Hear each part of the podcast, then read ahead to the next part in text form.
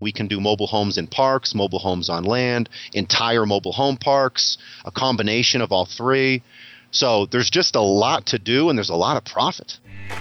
Welcome, my friend, to the best real estate investing advice ever show. I'm Joe Fairless, and before we get into the show in today's episode, which I know you'll get a lot of value from because we're we stay out of all the fluffy stuff and we get straight into the good stuff of real estate investing advice. I want to give a quick shout out to today's sponsor, and that's Patch of Land. Uh, they are making this show possible, and they're making tons of flipping projects possible all across the country. If you don't know about Patch of Land, then they are the number one company to go to for uh, projects that you're flipping. Uh, because they have all the money available right now. Um, once you get approved for your your deal and yourself as a sponsor or a borrower, um, you're going to be funded by them. And then they go raise the money through their crowdfunding platform. So you don't have to worry about all that. They'll take care of the, the money and the funding for you. You just have to worry about making sure your project's, project's a success. Uh, they've got something really cool for you. So, um, if you are just learning about crowdfunding, uh, they've come up with a guide. It's called the Top 10 Crowdfunding Questions Guide. And they're all the, the questions that you might be asking yourself. And they're all the answers. They don't leave you hanging. They got answers too. All the answers to those, those 10 crowdfunding questions. So you can go to patchofland.com forward slash best ever and get that guide. Uh, and if you think you know everything about crowdfunding, I'd check this guide out just in case because there are some interesting aspects that you'll learn. So go to patchofland.com forward slash best ever and get that guide. Hi, best ever listeners. How you doing? Welcome to the best real estate investing advice ever show. My name is Joe Fairless, and uh, we have a wonderful guest with us today. And before we get into it, in case you are tuning in for the first time, we talk all about the best real estate investing advice ever, as the show would indicate. I've spoken to Barbara Corcoran from Shark Tank. Robert Kiyosaki, Rich Dad Poor Dad author, Jay Papasan, who actually John, our guest today, might know because they're both Austin based. Jay Papasan out of uh, the Keller Williams Group. He's co authored many bestsellers with Gary Keller, the founder of Keller Williams Group. And with us today, as I alluded to, we've got John Fedro. How you doing, John? Hey, thanks, Joe. Thanks, everyone. Doing really well, actually. Very good. Thank you. Nice, nice. I love to hear that. And John is joining us from Austin, Texas. He's a full time real estate investor, and he's been full time for 12 plus years. And here's the kicker he's focused exclusively on mobile homes.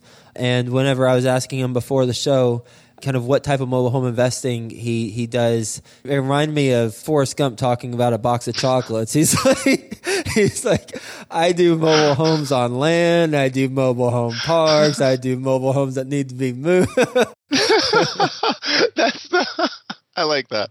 I'm excited to talk to you about mobile homes and learn more about that. So, so uh, a, a non-real estate related fact about John before we get into it, he is a juggler as well. So he is a mobile home loving juggler that we that we have on our show. I bet you've never been introduced as that, have you?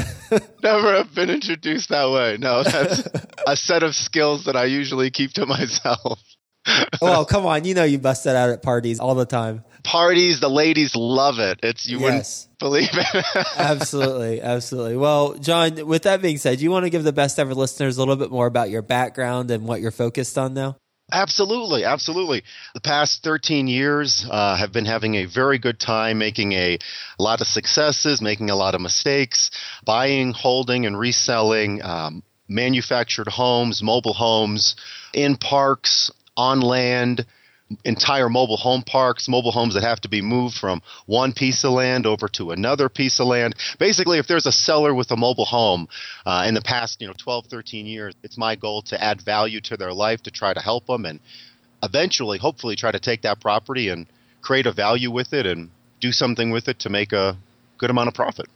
So my background is in single family and then also multifamily. And I've had guests ask me before, how do you evaluate mobile homes? And I don't know if it's easier for you to talk about how you evaluate a single home and then segue into how do you evaluate a mobile home park or if it makes more sense to kind of talk about the park and then work down. But what I'd like to do during this conversation is to have the best ever listener come away with a good understanding of if they come across an opportunity with a mobile home park, how do they run the numbers on it? So, can we talk about that? Absolutely, yeah. So there's uh, sort of three different animals here. There's mobile homes in parks, you know, just the easiest of the easy. You're buying just the rectangle, you don't own the dirt. So there's that type of home. There's the mobile home, the rectangle, you know, box on the piece of land, half an acre, a quarter an acre, 10 acres, that you're going to buy both of them. And then there's also the entire, you know, what you were talking about just a second ago, the entire mobile home park, where you're actually more buying sort of a business. You're buying an income stream. That is the land, the dirt, the infrastructure, some of the homes, none of the homes. So each one of those is a little bit different, Joe. The mobile homes uh, in parks. Let's just start with the easiest of the easy. And typically, when I am helping folks, you know, investing in mobile homes, we typically start with individual homes inside parks and it's somewhat art, it's somewhat math. We want to go ahead and purchase the home from the seller at the lowest price where the seller is still happy. We can get good we can get a good price and good terms. Okay. So the mobile homes in a park, there's two kind of require. Well, there's a lot of requirements actually when you buy the home, but when you're reselling it, here's sort of the the litmus test to to find out, you know, did I set the bar high enough? Because let's face it, your listeners right now, they don't need any education to go out, buy a mobile home and then try to resell it.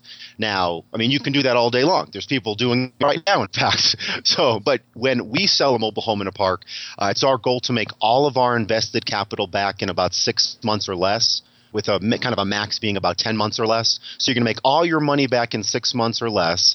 When we're selling a mobile home in a park, we sell for payments, mind you. Rarely do we sell for cash.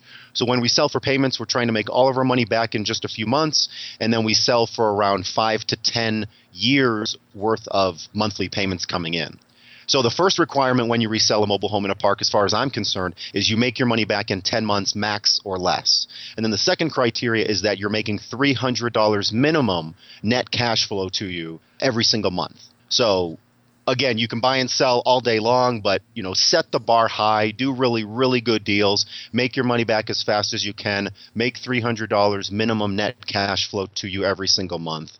And just so I'm I'm pretty sure I'm tracking, but Yes. You want to get your all your money back within six months at at most ten months, and you're selling it on payments. So Correct. you and you're making money every month. So basically, if you sell it on say ten to fifteen years of payments, then I just want to state the obvious to make sure I'm tracking. Then after those eight months, it would be pure cash flow versus paying you back your original investment. That is exactly correct. Yes. Okay, got it. Yeah. So that is exactly correct. And I'm glad you kind of, you know, said it again because those really are the numbers from the East Coast to the West Coast. Again, the folks listening, you can do a skinnier deal all day long, but don't. You know, we take risk. We are investors. We're helping the community. So let's make sure that you create a value for yourself as well. Uh, so mobile homes and parks, those are sort of the numbers that we, well, that's sort of just the tip of the iceberg with the numbers that we look for. But when you're reselling it, that's sort of the again that barometer of you know, okay, did I do a good job and like you know, am I going to be making money and did I set the bar high enough? What are the expenses? Like, how do you, if someone says, I have a mobile home in a park for sale, what numbers are you looking at? So, if somebody has a mobile home in a park for sale, there's a few different numbers that we look for.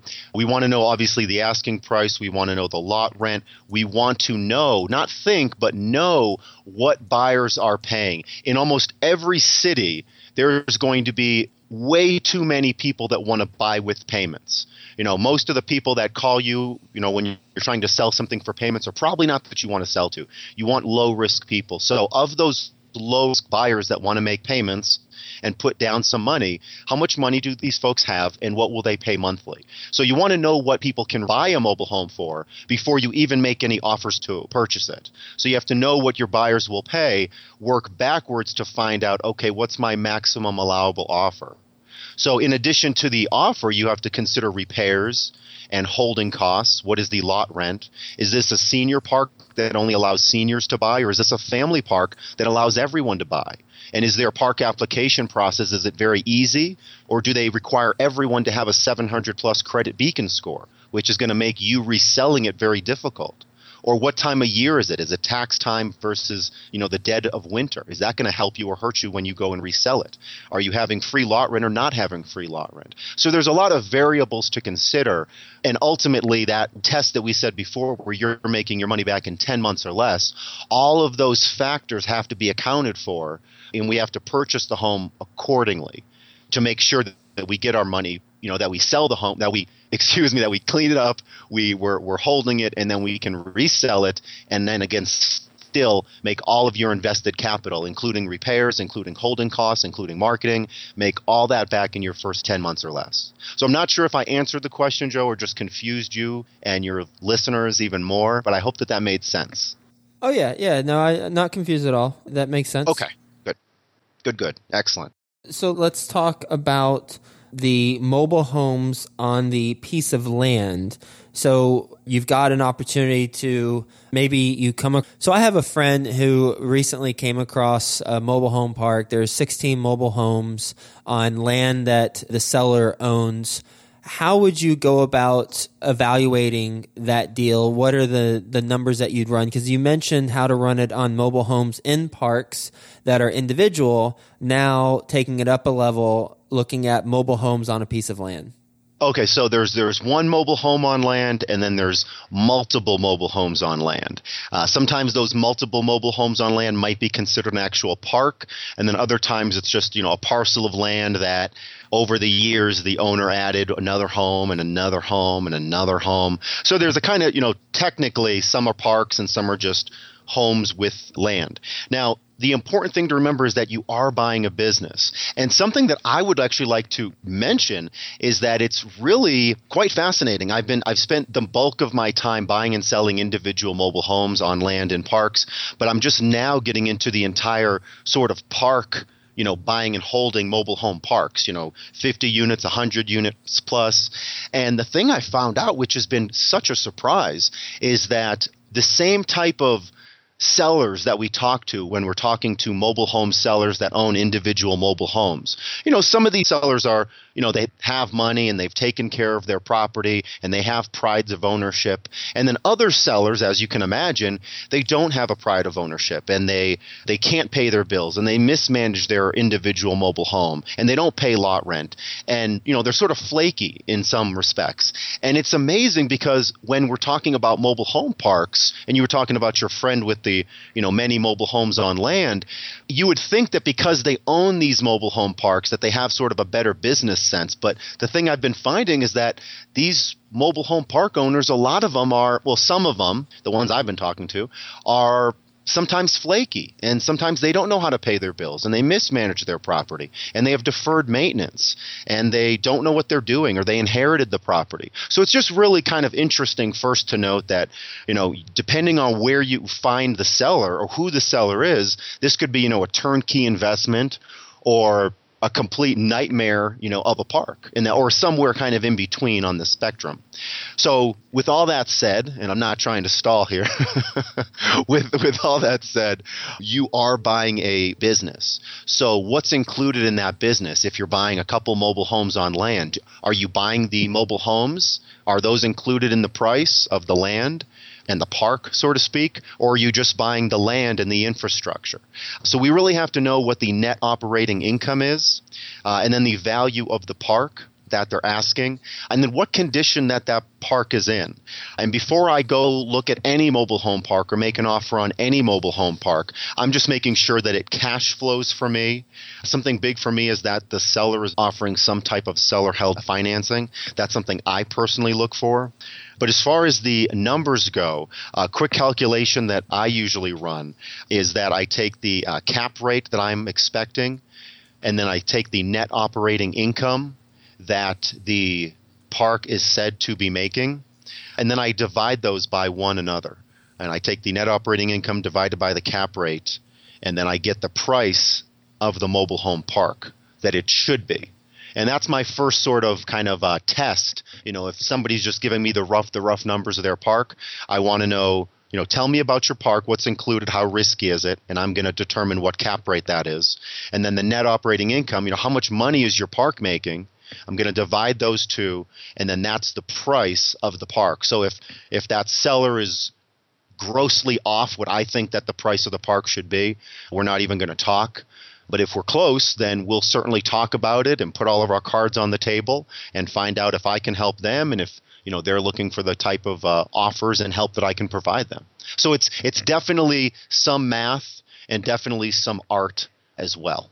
Yeah, and so essentially you're running the numbers just like I run the numbers on multifamily. You got the cap rate and you got the NOI and you see what the the value should be and then you see how far you are and if you're too far away then they're crazy and you might as well try some somewhere else and if you're close then you keep the conversation going.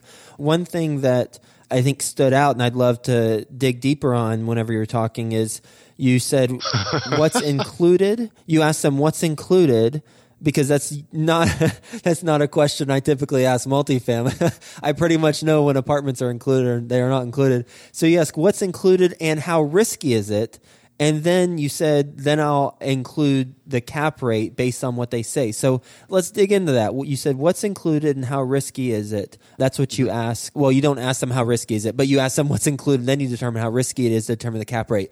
What, what would be risky in your mind whenever they say, hey, this is what's included or whatever the response is? What would be non risky?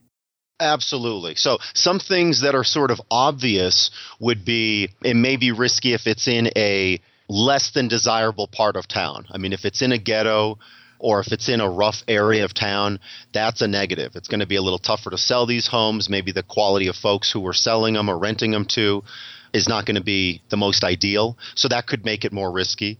The park, does that, is the park vacant? Does the park have maybe 10% occupancy? You know, if there's 50 homes, are there only five people in the homes? Or is it 100% occupied? So the more risky would be the less occupied it is, the more risky it is. The less money's coming in, the more work I'm going to have to do, the more challenges I'm going to have to overcome with fixing some of these homes. Uh, do they have titles? Are they just completely abandoned? Uh, do they look good? Do they not look good? What ages are they? And the infrastructure, that's something that a lot of folks don't even consider. The infrastructure of the park is it city water and city sewer, or is it a well? In a septic tank or a cesspool or some sort of leach field? And then how long ago has it been inspected? So everything to do with the risk of the area and the infrastructure, the current occupancy, what's included are all of the homes are all of those rectangle mobile homes, let's say there's 50 of them in the community, are all of those owned by the people living in them? Or are they abandoned? Or are they rented? So, do I want a mobile home park that has renters in it? Or do I want a mobile home park that has all owners in it? So, with all that math, I don't mind taking on a project or a headache. I just want to make sure that I'm going to get comp- compensated for it. So, the more risk I'm taking, the higher the cap rate should be and the more turnkey that the park is. You know, I'm going to put my money here. The park's been running right for the last 10 years. They've had consistent income for the last 10 years. Everything looks beautiful. It's a five star park. I'm going to have less of a cap rate. I'm going to pay a higher price for that park, but then it's much less of a risk. So it's a lower cap rate. When you're talking about the infrastructure of the park, you mentioned the city water and a couple other scenarios if it's not city water. What's good and what's bad? Well, and I, I, suppose that's subjective. All my experience, all my training has taught me that the city hookups city sewer, city water, those are preferable. They're the most modern, they're the most up to date. A lot of times the city takes care of them. Also, the roads themselves are they city roads or are they private roads? Are the cities going to take care of them and manage them and manage the street lights there? Or are they going to plow during the wintertime if there's snow? Or is it all your property? so going back to the infrastructure, the well, city, excuse me, city water and city sewer are preferable. And then what's more risky is you get into a lagoon or a cesspool or a septic tank, something with sort of a life to it or a lifespan to it that you're responsible for. That could break. It costs hundreds or yeah, hundreds of thousands of dollars to uh, repair. So definitely, uh, without a doubt, metered individual water from the city and then sewer with the city as well is uh, preferable. Who would be doing the due diligence on these mobile home parks? Are they hired third party experts similar to like inspection companies for multifamily? Or is it you've just got to know it uh, and you're not going to be able to get third party reports on all sorts of the, the things that you just mentioned that you look for? Great question. No, there's companies that will come out and give you appraised values.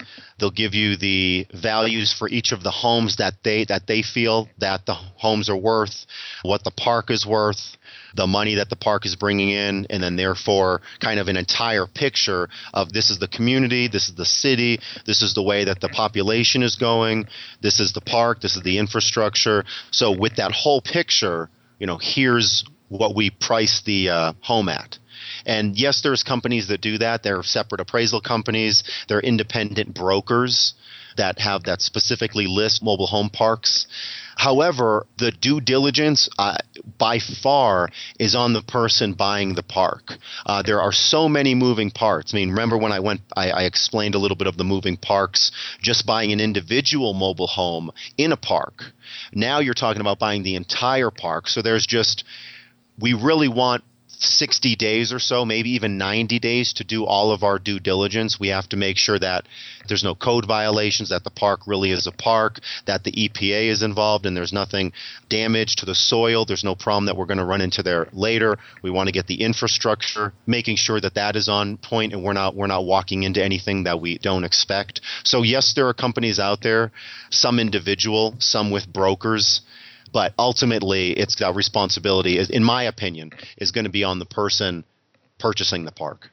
Whenever I'm looking at multifamily, I ask for the P&L statement for the last two to three years, the current rent roll. And then based on that, assuming I know the market, based on that, I can at least come up with a ballpark valuation, uh, similar to what you what you just you know said when you take the the cap rate and the NOI. What are the documents that you must have from the seller in order to evaluate the mobile home park? There's not many. To get into a contract with a park, I would want to see the P&L report for the last few years. I would have a number of questions for the seller. Uh, and then that would allow me enough to get into a contract with the park to then go out there, inspect everything, go further into the rent rolls and make verify, make sure that everything is ac- is accurate and not fraudulent. And then I would do my own surveys, I would do my own appraisals, and I would make sure that the home and the parks were just what I think I was buying. So there's not too much else needed from the sellers in order to go under contract and, and move forward with this. John, what's your best real estate investing advice ever? This is something that happened maybe about five or six years into investing, where I was working with sellers and I was do I was you know having all the hats. I was wearing everything, negotiating and marketing, and doing quite a few deals a, a, a, month. But I was stressed out. I was full of anxiety my word of mouth advertising wasn't the best and my my frame of reference how I was talking and thinking about sellers was it was me as the investor versus a seller. And you know it was kind of a zero zero sum game where if, if I lose money they make money. If I don't make enough enough money they make more money.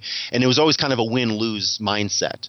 Well when I changed my thinking and this is just regarding mobile homes inside parks mobile homes on private land when I changed my thinking to instead of it's us versus the seller, but instead it's the seller and you as the investor joining forces to then sell their unwanted property, things became so much easier. I started talking to sellers and educating them.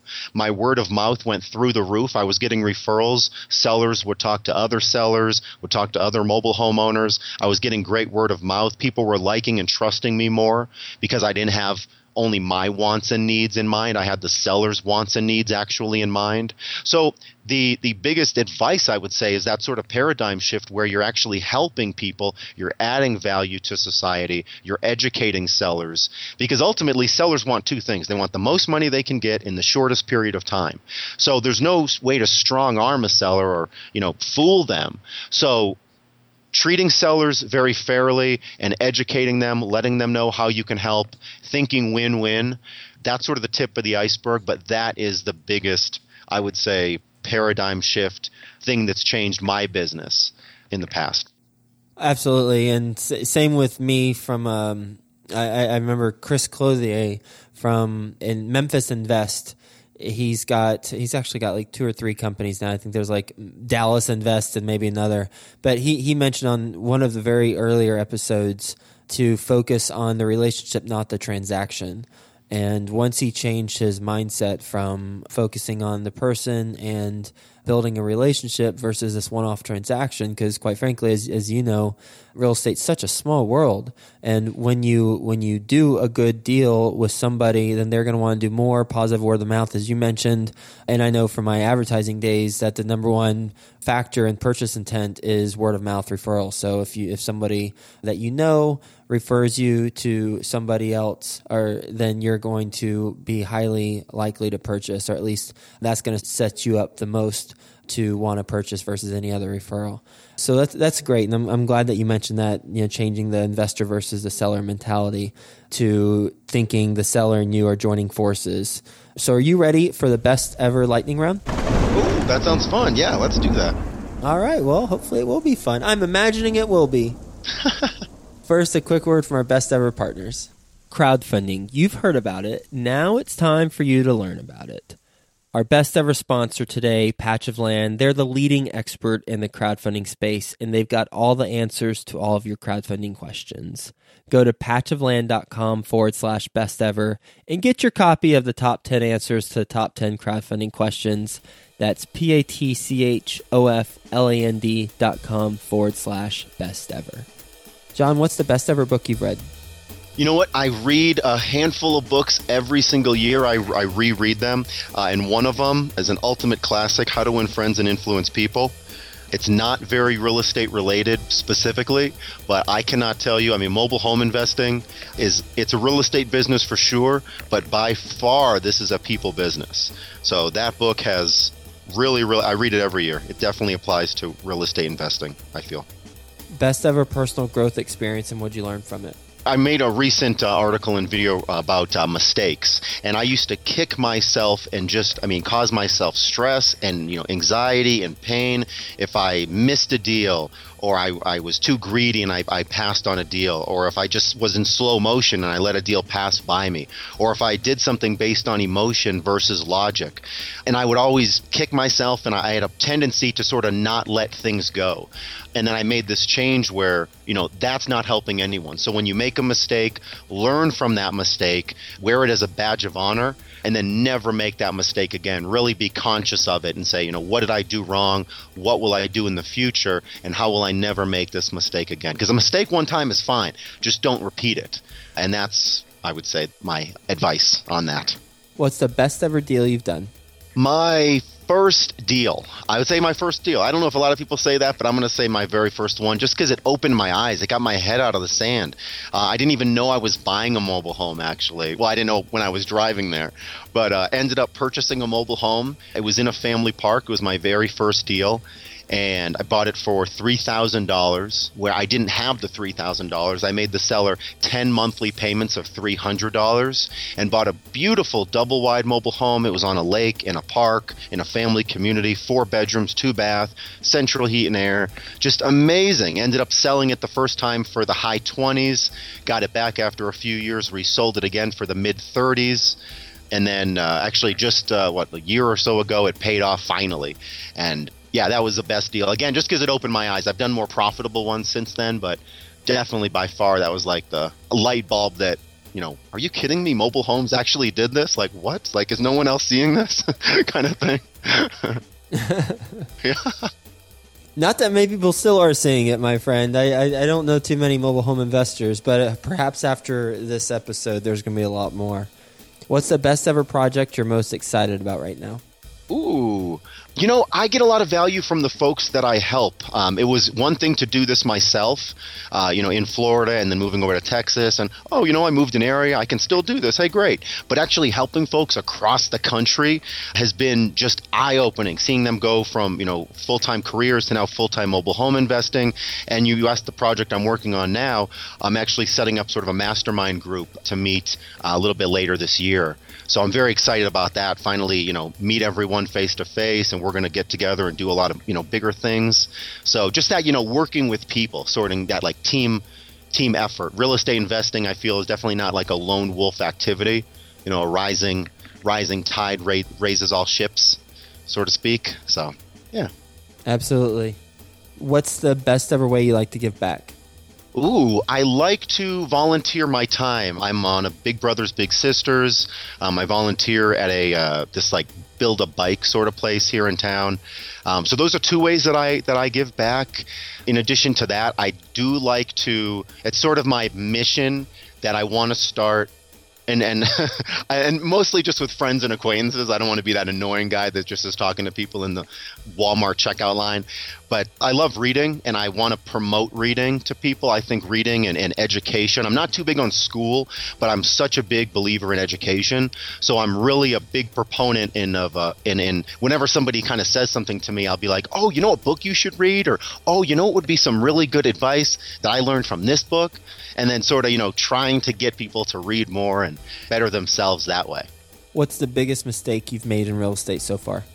Ooh, biggest mistake, man, that's good. Oh, okay, this is a good one. So maybe when was this? During Katrina. I got uh, I was in Florida at the time, investing in mobile homes. You know, had a nice, uh, you know, had the portfolio that I did was full time.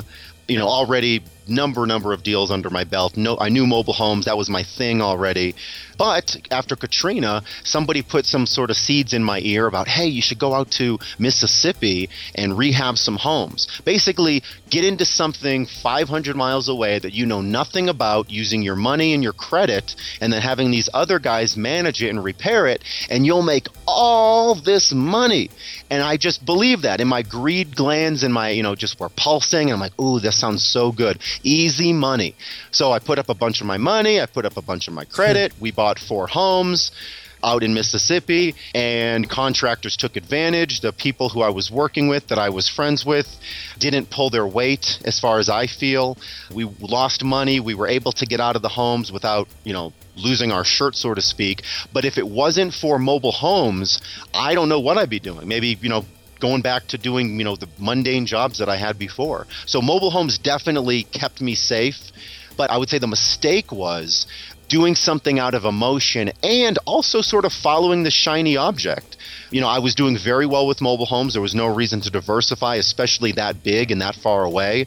But I did, and I learned a really good lesson, and it was humbling. And yeah, that was a, just a, something I take with me for sure and that caused you know so much stress and anxiety and i lived through that which again you know made me a stronger uh, I feel more powerful and experienced investor. So ultimately, that mistake led to something good. You know, I was able to find what's the silver lining, and there was actually quite a big silver lining. So yeah, absolutely, yeah. And lastly, actually, I have one more question after this, but you made me kind of think about something. Why are you focused on mobile homes, and why have you stayed focused on mobile homes? Just you personally because you just talked about rehab and flipping and how that didn't work out too well for you just because you know many you know the, all the factories just listed but why are you sticking with mobile homes for you personally i'd say the big negatives of mobile homes are that in most areas you really can't fast turn them for cash or bank financing in some areas you absolutely can and if the mobile home's on land and fha approvable you can definitely resell it and make you know a 10 20 50 you know, thousand dollar payday. But that really was never that exciting to me. So, or really wasn't never, it wasn't ever like too big of a deal for me. I wanted cash flow. So, mobile homes, the competition is unbelievably low. And you mentioned that there's going to be more people, you know, that sort of take on this mobile home investing after they listen to this podcast. And I, I have a, you know, I don't want to be devil's advocate, but I've been sort of talking about mobile home investing for the past decade. And I can tell you that there's still so much opportunity out there. There's way too many deals for like, you know, an average investor in most in most areas. So the competition is super low. Bank financing sucks our buyers that are out there are flaky. So that kind of still goes along the line of that there's just very little competition from buyers, from end users, from other investors, mobile home sellers. It's sort of interesting. I, I read a book that, you know, how they say when you're going to talk to a, a, seller of a single family home, you're going to come in there on your, you know, white knight or a white horse, and you're going to be that knight in, shine, in shining armor just to save to save the day. And I really never found that with single family homes, just because there's so much competition. But with mobile homes, sellers are actually happy to talk to us because we know what we're doing. We can close quickly. You know, you don't need a lot of money. I made a video that I'm very I stand by, and from the East Coast to the West Coast, you can get started in this business with two to five thousand dollars will be absolutely enough to get you started and kind of move forward at a pretty steady pace. So just there's not that many disadvantages and once you sort of plant your flag, once you make a name for yourself, you become well known. So, in the local Florida market that I'm in, in the local Texas market that I'm in, around the country in other markets, I'm fairly well known by park managers and owners and brokers and investors. So, I get leads sent to me. And I'm just a big believer in specializing anyway. So, mobile homes, there's not really a ceiling. We can do mobile homes in parks, mobile homes on land, entire mobile home parks, a combination of all three. So, there's just a lot to do and there's a lot of profit you were ending on the Forrest Gump analogy, so everyone got a little taste of what I heard before we started recording. So thank you for that. I think what would be good is I think I'd like to have you on another episode, a new segment that I'm doing called Situation Saturday, where we pose a question and you talk us through kind of what that what that situation the how you would approach the situation. I think what would be nice is in reference to that video that you mentioned, and we'll uh, definitely give you an opportunity to tell the best ever listeners where they can watch it. But I think what would be nice is uh, perhaps go through that sits that scenario where if you've got two thousand dollars, how do you get started? What's the step by step process? I'd love to. That'd be great. Yeah, I, th- I think that'd be that'd be a good episode. So, lastly, where can the best ever listeners find you? Oh, sure. Yeah, they can find me at mobilehomeinvesting.net. That's mobilehomeinvesting.net, and there's a ton of free content there. They can get a hold of me, tons of videos. Yeah, if you, and if you, yeah, questions, concerns, thoughts, you can all route through there. Sweet. All right, and that will be in the show notes, mobilehomeinvesting.net. This has been a, a wonderfully educational conversation about chocolate and mobile home mobile home parks. I'm kidding. Mobile home parks. I mean, talking through how you evaluate them. I mean, it's from a high level, it's exactly like apartments. NOI, cap rate, there's your value. But from a more granular level, you're looking at different things that multifamily investors are not looking at. One of the questions is what's included in this offer, uh, which is really it, it's a question that you ask, but it's not as important in apartments as it is mobile homes when you buy a park and learning you know all the, all the different risk associations and factors that are involved like part of town like you said occupancy. Within that occupancy are they owners or are they renters of the homes? Do they have titles or are they are they abandoned the infrastructure of the park city water sewer uh, is preferable you said. City roads or private roads within street lights are they going to plow during the wintertime? All of those types of questions and that's going to help you determine what the offer is. And then you know going into due diligence you mentioned is it even a park? I don't know what that means exactly but you'll want to do that during the due diligence. I would assume a mobile home park would be a park but I, I think that's clearly something you need to verify. Uh, no code violations, no damage to soil, all, all sorts of things that you need to look at. And when you initially determine the offer price uh, to get under contract. You said you just need the the P and L for the last few years, and that should get you enough to get under contract. Then you're going to have a whole host of questions, or you'll ask those questions before putting under contract. But really, that's that's the main statement that you need. And then lastly, don't chase the shiny object. So thanks so much for being on the show. Just in case it's a there's a, a burning desire for the best ever listener to have that park is a park or not a park question answered. Can you answer that when you when you said is the park even a park? What does that mean? Sure, sure. I've been fooled. I've been fooled twice now, and all the poems are on all the on all the parks that I've looked at, and a mobile home park can be zoned a, an actual mobile home park. It's permitted for, you know, 50 lots. And no matter what happens, that mobile home park, if the city changes, if the government collapses or something ch- changes, you know, that park is still going to be a park. It's still going to be zoned for 50 spaces. You bring out homes, you move them in. You don't have homes there for 10 years, you still bring them in. It's a park, it's got 50 spaces. That's what the permit says. Versus a parcel of land that you know, Joe owner, you know, just I take offense to that. Over the, I'm so sorry. I know. It's like, that's why I paused. I was like, oh, you know, Joe owner, he owns a mobile home on a piece of land, and he, you know, and it's it's a, an acre of land, and you can have, let's say, three other homes there. So he has just one acre of land with four mobile homes on it, or maybe six mobile homes, or maybe eight mobile homes, but it's not zoned a park. So here's really where the the main part of the trouble could lie, where I was very close to closing on a property, and then I finally got word from the you know person in charge down at the city after being told two times incorrectly that this was a park and that there was a permit for it. I learned that it was not a park; it was just two parcels of land with eight mobile homes on them, so four mobile homes on each parcel. Now, the reason why that's important is because if I was to remove any of those homes because they were from the 70s, and of course, you know, eventually I want to move them off. I want to bring in new homes. I want to sell them. I want to bring in new homes. So eventually I was going to remove those and bring them back. Well, the city had changed its rules, and that park that was, or that piece of land that was grandfathered to have those eight parts or eight homes, now could only have one per lot. So if I removed a home, I could not bring it back in. So that's one of the differences of why you would want something uh, an official established park with a permit down at City Hall versus a parcel of land that legally holds, you know, five, ten, however many homes. That's the main, that's a, sort of the difference. Yes, it is. John, thanks so much for being on the show. Very happy. Thank you so much. Bye bye.